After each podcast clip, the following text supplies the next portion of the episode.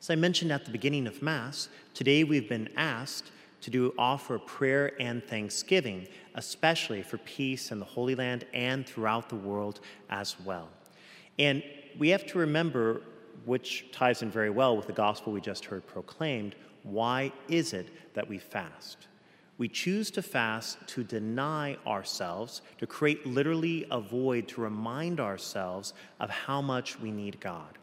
And literally, we seek to starve off the vices that we can struggle with. So of course, when we fast, there's a way that we start to feel hunger. Depending on the type of fast one does, one could even start to feel like hunger pains with that. In that moment, as we feel that, it's an opportunity to say, Lord, I realize that I'm truly hungering for you. I desire for you to fill that space. And we can use even a fasting from food against any vice that we struggle with.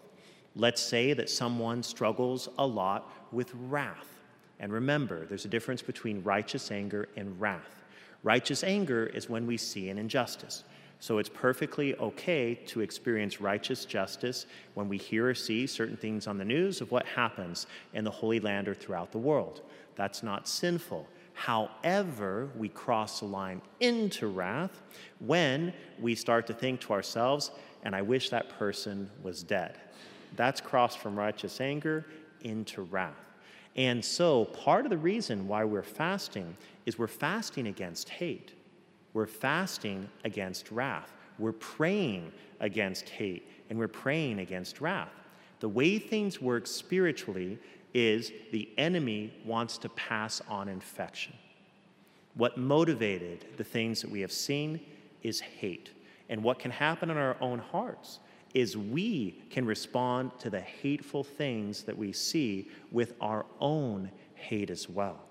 That's why we use prayer and fasting, because we say, Lord, I do not want to fall into the same sin that these people fell into when they fell into hate. And it's something we have to watch ourselves, right? Many people over the last week told me, Father, how much these things that I've seen have been affecting me. And I always encourage people when they tell me that. I say it's okay to experience that righteous anger, but then go and do something about it. Pray about it.